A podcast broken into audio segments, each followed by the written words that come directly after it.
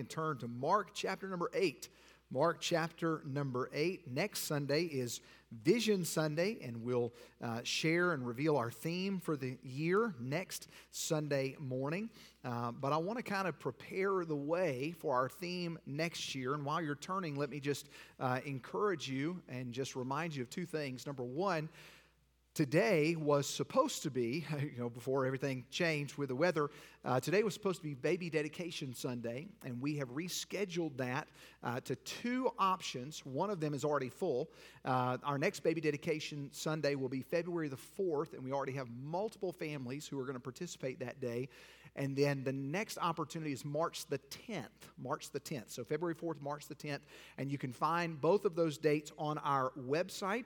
And you can go there, you can register just so that we have names of families who will be planning to be here that day. Uh, so that when we call you, uh, you're not like, what are you talking about? I don't even know. Uh, so uh, those are the two options. If you'd like to be a part of that, or you have a child that you'd like to dedicate to the Lord of any age, uh, we would invite you to be a part of that service. And then three weeks from now, we will have two services on Sunday morning. And so, different service option at 8 o'clock on Sunday morning. You should have received an email late during the night. Some winter elves were still sending out packages and emails.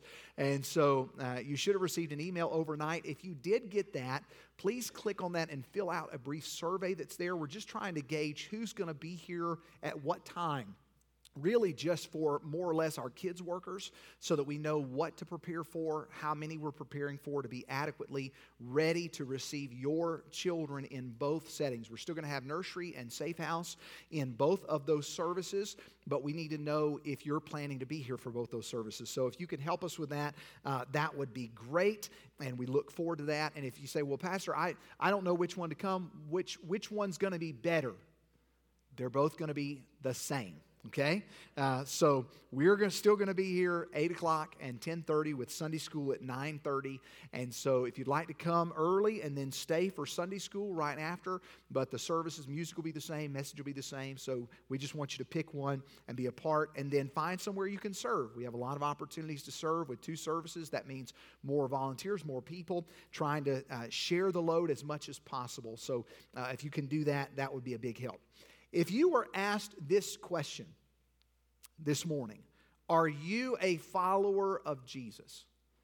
Are you a follower of Jesus? Most people would say, without a doubt, without hesitation, wouldn't even bat an eye, yes, I am a follower of Jesus, especially in this kind of setting. Hey, are you coming into church and you sing the songs, you know some of the words, and you sing, Yes, I am a follower of Jesus. But that's easy to do in here. That's easy to say in this room inside these walls. But what about when times get tough? What about when things happen that you don't expect? What about when you get news that you are not anticipating? Because that's where the disciples find themselves here in Mark chapter number 8. They're getting ready to hear Jesus' destiny, what he came to do. Because up to this point, it's been flashbang. It's been, oh man, look at all of the wonders and the miracles that Jesus has done and all the people he's healed and uh, the dead have been raised to life. All of that has happened.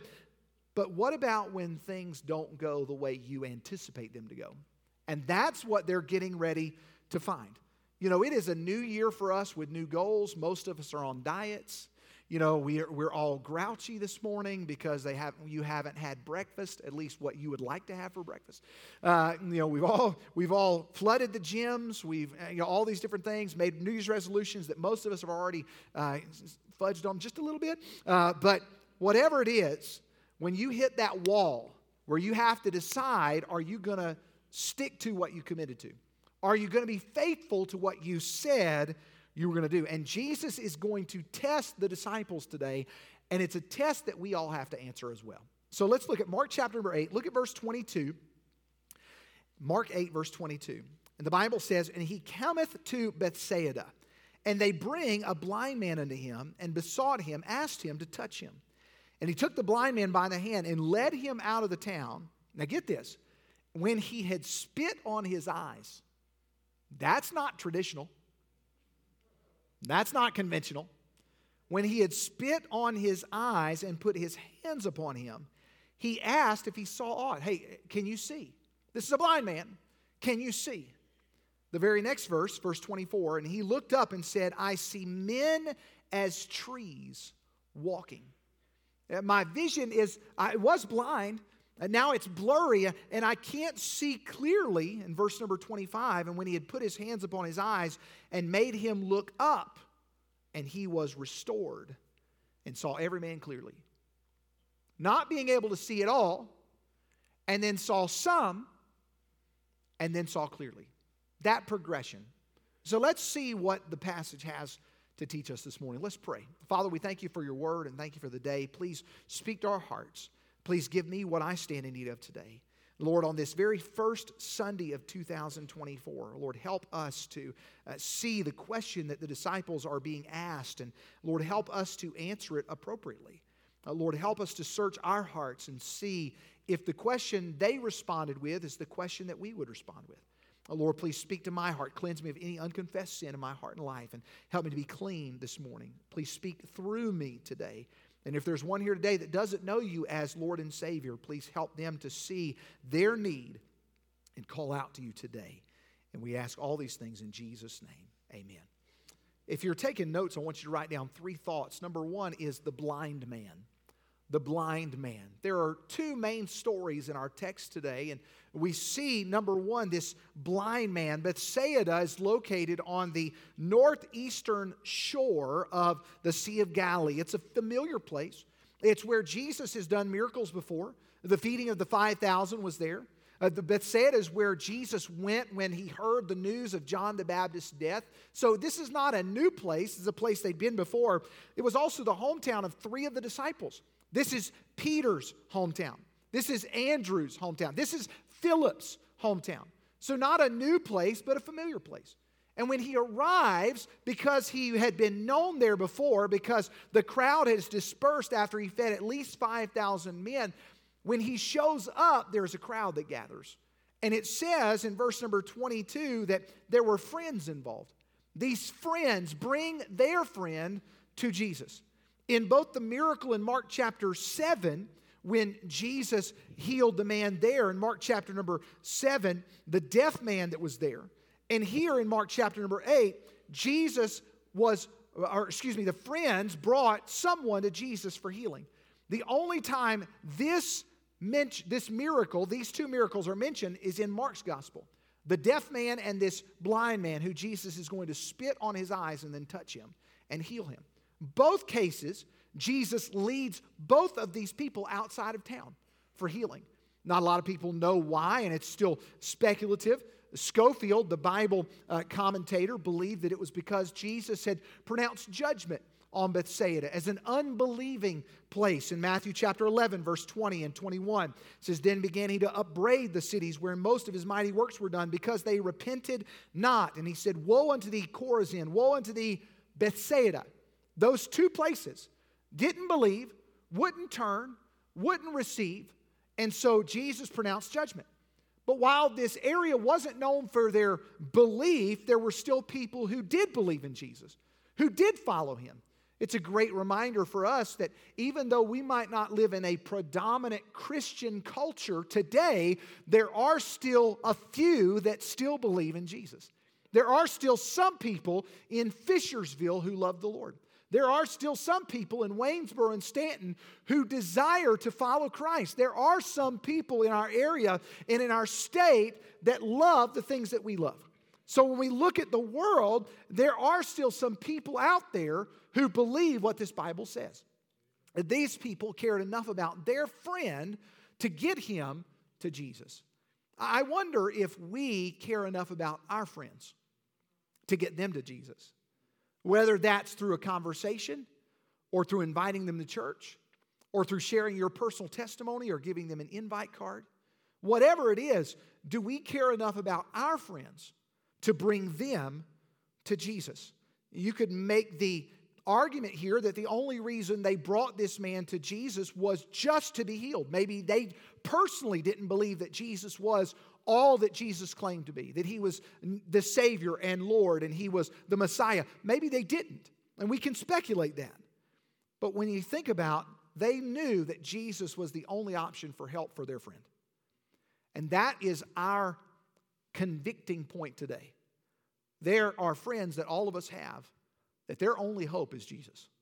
The only way their life is going to change and get better is because of Jesus. And we have the answer, church. But are we keeping it for ourselves or are we sharing it with other people?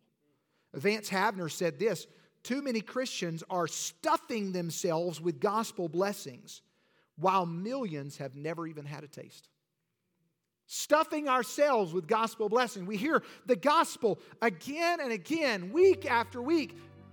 Yes, praise the Lord. And uh, even through song, we hear it again and again. Right on cue. Thank you, Brother Jamie, for doing that. Uh, but, but when you think about over and over, we have opportunity to share the gospel and to invite other people. Do we take that opportunity? We see the friends, but not only the friends that were mentioned, we see the faith that's mentioned. They get him to Jesus in verse 23. And he, verse 23, Jesus took the blind man by the hand, led him out of the town. Led him out of the town. Now, we already mentioned why. Speculate why. But knowing the need of this man, he leads him out of town. This is the only miracle mentioned in the Bible that it wasn't immediate. You think about all the other people, dead raised to life. Think about all the people, the lame walk, uh, the deaf can hear. All of these people, the, the dumb can speak. This is the only miracle mentioned in Scripture that's not instantaneous, it's gradual. We saw just a moment ago, he puts his hands on it, he spits on his eyes, sees, goes out and says, Hey, what do you see? He said, I see men as trees walking. Wasn't immediate. And but if the Lord was leading him away, think about it didn't require any faith for him to go with his friends. Everywhere he went, he had to be led by other people. That wasn't anything new. But for them to hand him off to Jesus and for this man to walk away with Jesus required faith. Required faith on his part. He was letting go of what was familiar and he was holding on to faith. He was letting go of his friends who he had been with all of his life and who he knew what to expect there, and he was holding on to the unknown. And that's exactly what faith is. Faith is taking hold of something that you don't know what the end result will be. That's what faith is. When I come to Jesus, I don't know what the end result of the story is going to be. I don't know if God is going to say, hey, because now you're a follower of me, I want you to go to the unknown regions of the world and eat bugs the rest of your life and live in a hut. I don't know that. I don't know that. In, in, the back of my mind, I'm kind of thinking, uh, Lord, please call somebody else. You know, that's kind of the, the initial thought, but you don't know. You don't know. So it is a step of faith. And while this man is taking a step of faith, Jesus gives him a seed of faith. Just a little small glimpse, no pun intended, of what could really be. He doesn't heal him instantly, he heals him gradually. Hey, do you trust me this much? And sometimes in our life, God does the same with us. God doesn't answer all of our prayer at one time, He answers a piece of it. Hey, God, I'm praying for this person to be saved. I'm praying that this person who has rejected you all their life, I'm praying for them to come to come to church and hear the gospel and be saved. I want them to see salvation. And you don't hear of them getting saved, but they do agree to come to church. Or they do agree to take a track or an invite card or let you have a conversation about their testimony. It's never happened before. It's a small seed of what you've been praying for. It's not instant, but it is an answer. And sometimes we need to hold on to those small little seeds and be thankful for them. Uh, one song says, In a field of doubt, we should plant a seed of faith. In a field of doubt. Do you have a field of doubt this morning? Are you planting seeds of faith? Is God planting seeds of faith or letting you see some growth to what He's doing? You think about this man, he finally, in verse 25, is healed and was restored and saw every man clearly. There are moments in our life when we follow Jesus that everything is clear. We know what direction to go, and then there are some times when it's not clear or we hear something that says, hey, that's not really what I signed up for. Remember in John chapter 6 and verse 66, says, From that time, many of his disciples, people who have joined up with Jesus, who committed their lives to follow Jesus, went back and walked no more with him. Then said Jesus unto the twelve, Will you also go away? Hey, you see all your friends who are walking away from me. Are you going to follow them? Or are you going to follow me? When it gets more difficult to follow Jesus, are you looking for a way out? When times get tough and our faith is tested, do you say, hey, this isn't what I signed up for, and you look for a way of escape? You look for an exit strategy. When the crowd walks away, do you rethink your commitment? When you think about others who don't go to church here anymore, does it make you think, well, maybe I'm at the wrong church too? That's what my friend said. That's what other people have said. When somebody else is upset, uh, do I join up with them or do I say there's got to be something else that I'm missing? All of those things come into play. When times get tough, do you second guess what God has called you to do? Whether you're a Sunday school teacher or a servant or greeter or whatever, when times get tough or somebody gripes at you, do you bristle and say, hey, this is not what I signed up for? All of those things, Romans chapter 11, verse 29 says, For the gifts and calling of God are without repentance. God calls us to things, expecting us to follow through and do those things and not to go back on. You think about this life, this need. This man had a need, and Jesus met the need, but he met it in pieces. How many times have we given up too early when we're just getting the pieces and say, That's not what I prayed for? And we lose faith, or we stop trusting, stop believing, and we miss out. We see the faith, we see the friends, and then thirdly, we see the followers. This is the most pivotal moment so far as following Jesus.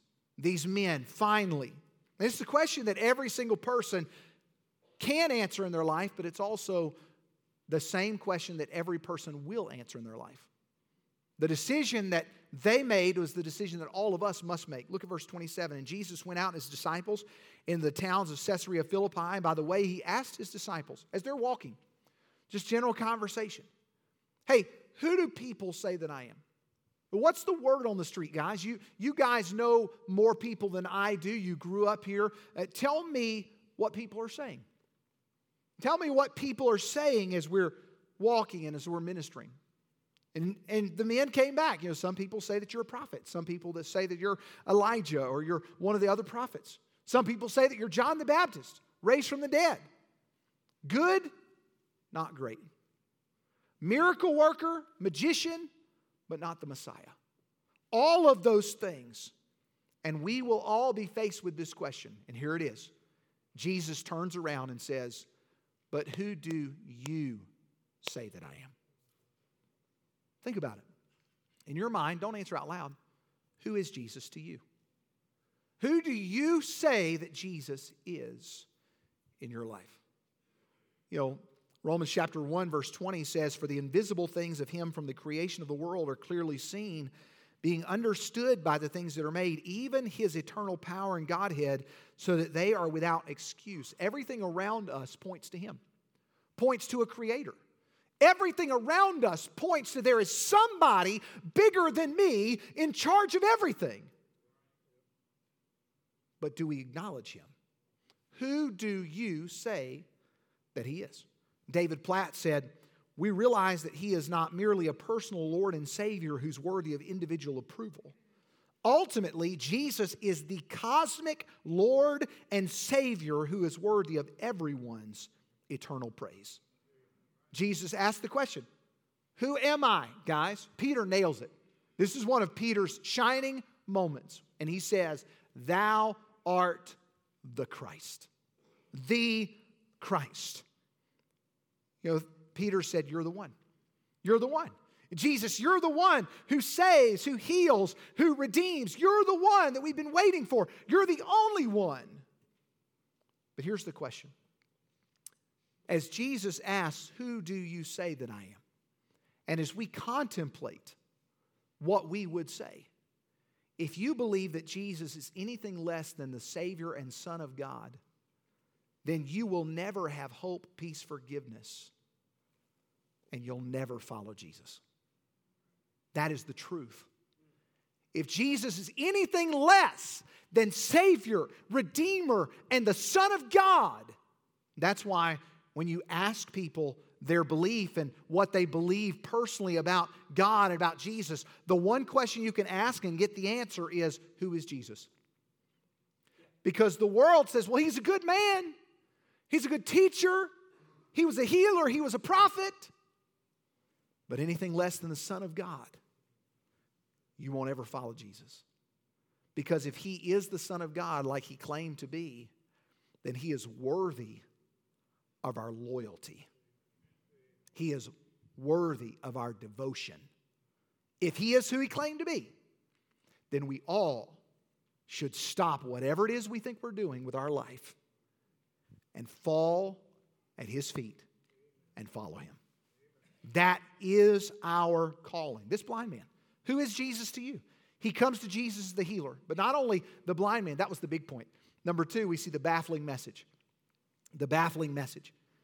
As Jesus begins to talk to them, what would you do if Jesus told you what he was really doing in your life?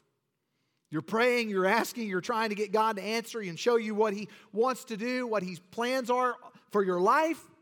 What would you do if he actually told you? Most of us would be in shock, in awe. Oh man, please don't do that. I, I, I can't do that. But until we get to the place where we can rightfully acknowledge who He is, He can't take us any deeper in a relationship with Him. We have to first acknowledge that He is the Christ, He is the Savior, the Son of God, the one that we follow. And then He can share with us deeper truths. And we see that in the rejection in verse 31. The rejection. Their declaration opens the door for Jesus to share a little bit greater truth with them. And here it is and he began to teach them that the Son of Man must suffer many things, be rejected of the elders, of the chief priests and scribes. Here it is, and be killed. That was not in their plan. Hey, Jesus isn't supposed to die. Jesus is the one who's supposed to redeem us and who's supposed to set all things right. He's the one who's supposed to restore order. None of this makes sense. If he was really the Messiah, why would he say these things? It was as Jesus said, if you're going to follow me, this is the direction that I'm going. I am going to die, fellas. I'm going to be rejected by all those people that you've looked up to all of your lives as the leaders. They're all going to reject me, deny me. This was even bigger than the previous question. They, this is the first time they had heard that Jesus was going to die. How would they do this?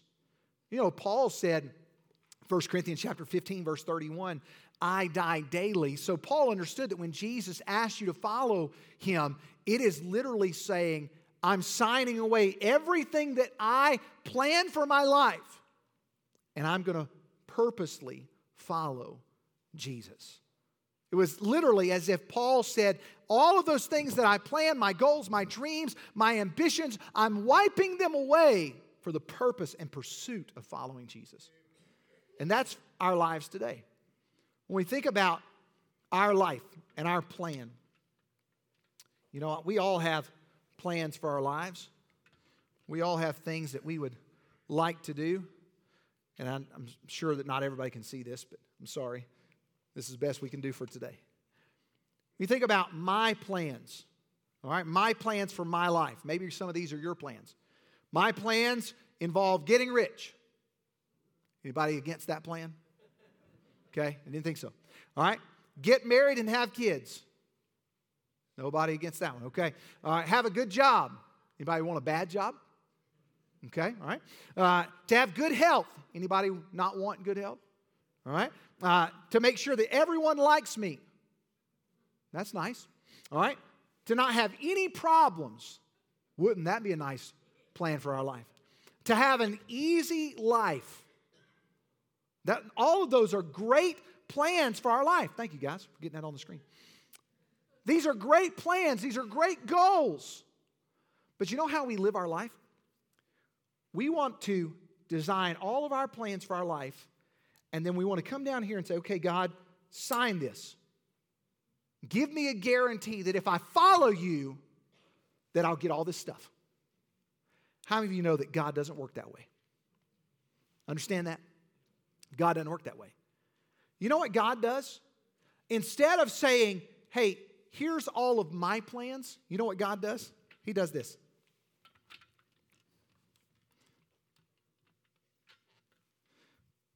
he says, Now here's what I want you to do. This is God's plan. Right here. You see this line right here? Sign your name. We'll fill in the rest later. That is God's plan for our life. Say, Pastor, if I'm going to do that, isn't that going to require me to like forget about all this other stuff? Yep. If I do this, that's going to require like faith or something. Yeah, or something. But, church, we live so much on this side, focused on this side, that we don't even think about this side. We say, I got to have all my stuff. I got to be able to get rich and have a good retirement. And I got to be able to make sure that everybody likes me at work and everybody likes me at church and all those different things. Hey, if God is pleased with your life, doesn't matter if anybody else likes you. Because we're not standing before anybody else but God at the end of our life. How about your plan? Does your plan look more like this side or more like this side? Would you sign your name to this dotted line? Say, God, I don't know what you have for me. I don't know what you have in store for 2024. But I trust you enough that no matter what comes, you're going to be with me. And I know, I might not know what's going to happen in May, June, July, August, September, but I know that my God is faithful and He will be there in May, June, July, August, and September. And I know that I won't ever have to be alone. Sign your name, church, because this is God's plan for us. Hey, wipe everything else off the whiteboard and say, Do you trust Him enough to sign your name? That's what it's all about. For without faith, it's impossible to please Him. Without faith. It requires signing your name to the bottom line, not knowing what's going to be filled in at any moment. Hey, some of you, 2023 was a rough year. Some of you lost loved ones or almost lost loved ones. Some of you lost your jobs. Some of you lost income. Some of you got really sick. Some of you had tragedies that you would not have put in your plan. But here's the thing Is God trustworthy enough to sign your name. And God, I didn't like what happened, but it was a part of your plan, so I still trust you. How many times do we sign our name and then we start looking for the whiteout when things go bad? I, I didn't really mean that, God. Do you trust Him? That's what Jesus is trying to get them to see. Do you trust me? Which leads to the rebuke. Verse 32 and 33. And he spake that saying openly. Uh, Jesus didn't just say, okay, guys, huddle up, huddle up, let me tell you something. He started talking about this publicly that he was going to die, he was going to rise again, all these things. And Peter, remember that guy who just had a shining moment? He's getting ready to have a dumb moment. What's he do? And Peter took him. The implication is he pulls him over to the side, puts his arm around him, and says, Hey, Jesus, you know that we love you. You know we trust you. We, we believe that you're the Christ.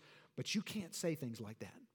You're going to destroy everything that we have worked for up to this point. Don't say things like that. And what does Jesus do? Oh, yeah, you're right. You're right. I, I probably shouldn't say stuff like that.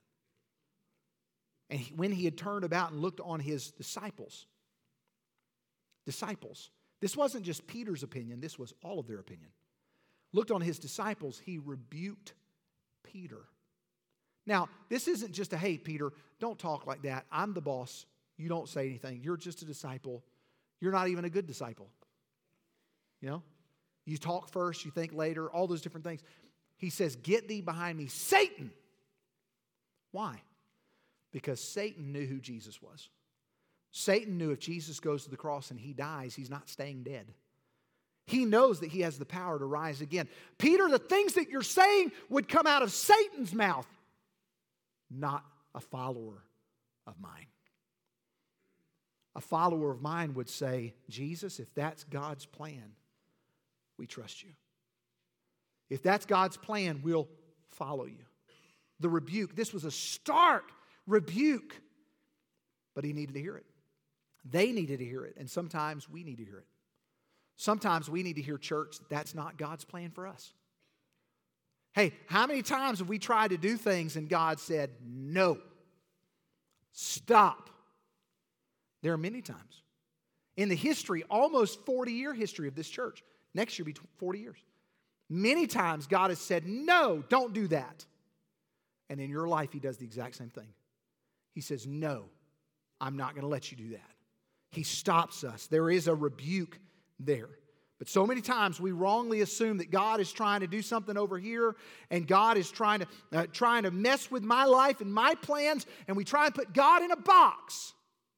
Just a, a small case in point.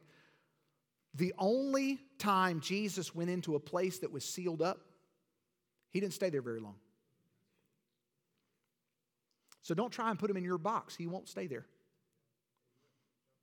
Jesus is not designed for a box. He said, I'm here that you might have life and life more abundantly.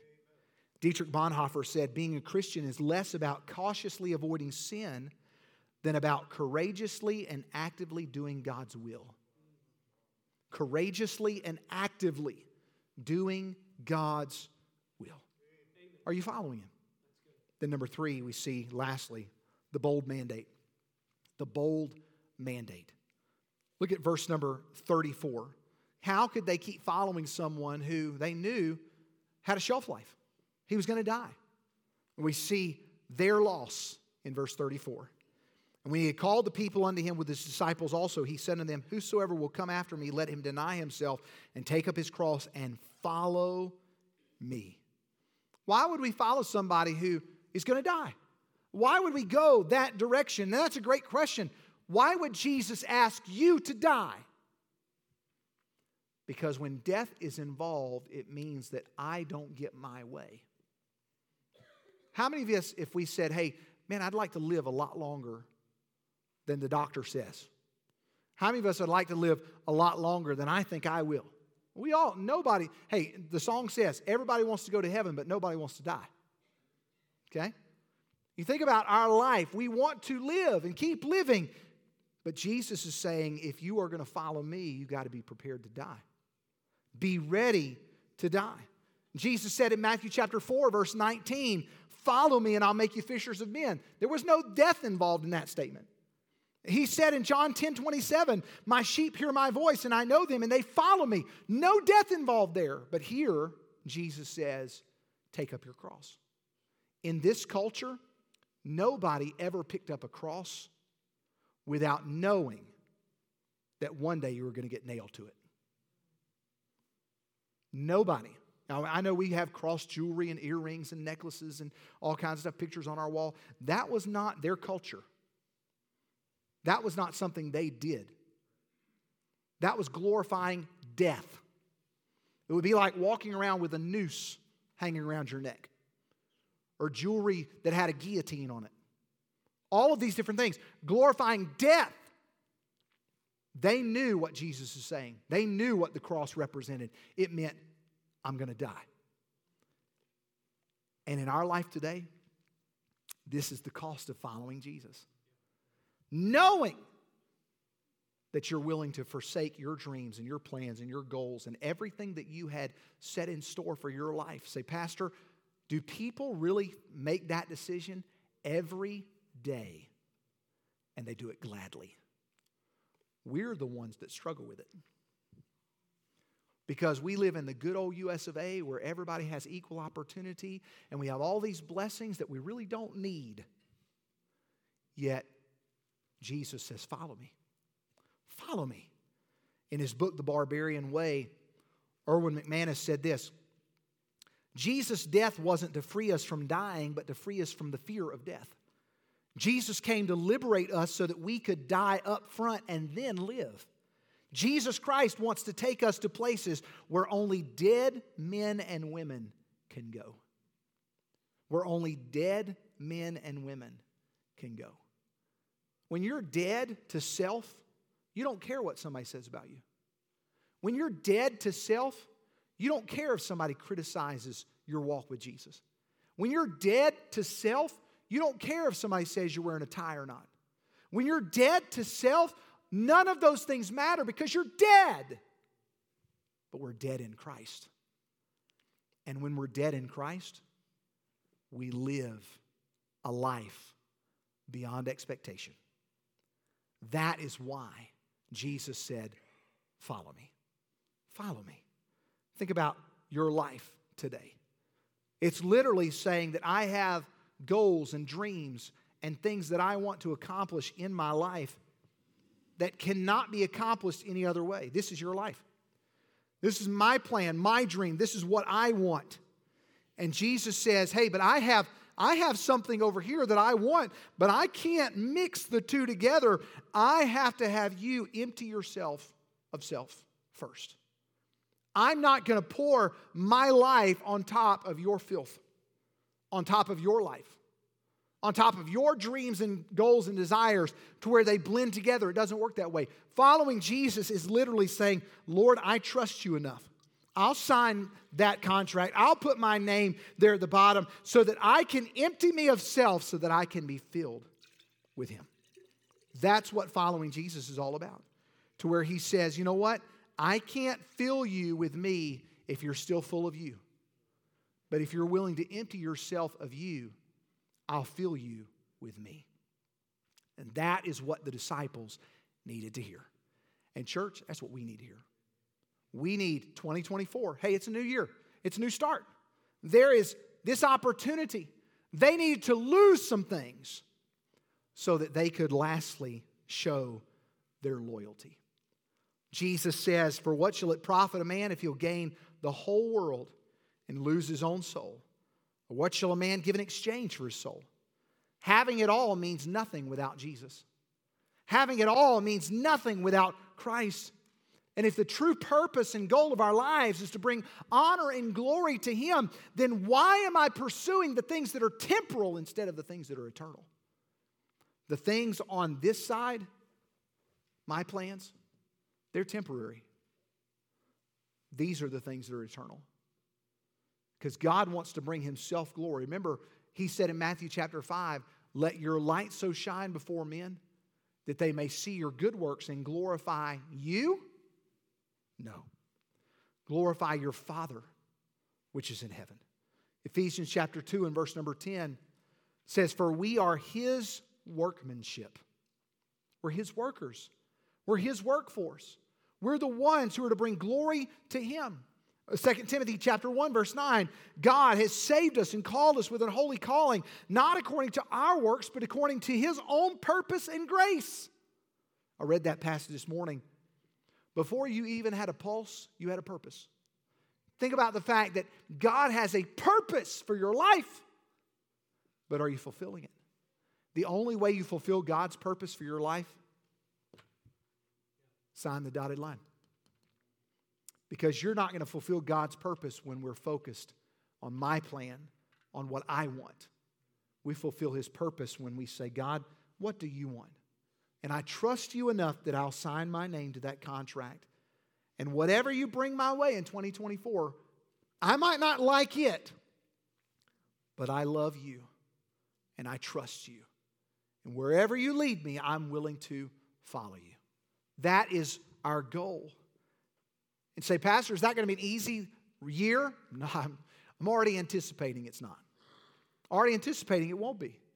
Because the Bible tells us in 2 Timothy 3, verse 12, all that will live godly in Christ Jesus shall suffer persecution.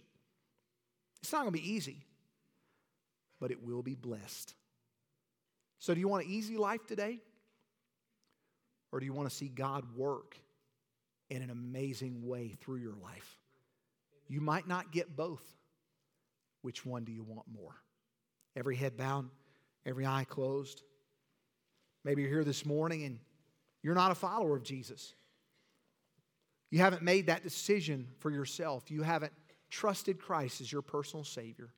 I don't want to embarrass you. I don't want to point you out or call your name or send somebody to talk to you. I would like to pray for you. Maybe if you're here this morning, you say, Pastor, I don't know that I'm saved. I don't know that I am a follower of Jesus. I, I don't know. Uh, maybe there's times in your life when you can point and say, hey, maybe then, but I'm just not sure. You're not convinced. Hey, could I pray for you? I don't want to embarrass you, but I do want to pray for you. Uh, Pastor, just pray for me. Don't call me out, but pray for me. Could I be your friend this morning and pray for you? If you're not a follower of Jesus, God already knows your heart. But would you simply acknowledge what God has already shown you in your heart? With no one looking around, not to embarrass you, but would you simply slip up your hand long enough for me to see it? You can put it right back down. Pastor, I'm not a follower of Jesus. Pray for me. Is that you? Is that you? I don't want to embarrass you. I just want to pray for you. Pastor, I'm not a follower of Jesus. Please pray for me. I don't know. I, maybe you don't even know what to do to be a follower of Jesus. Pastor, I, that's not me. That's not my testimony. I, I don't know. I don't have that settling in my heart that I'm a follower of Jesus. Is that you? Is that you? I don't want to miss you. Just want to pray for you. Maybe you're here and you say, Hey, I, I know, and I'm not going to ask you to raise your hand, but you know what that walk with Jesus looks like.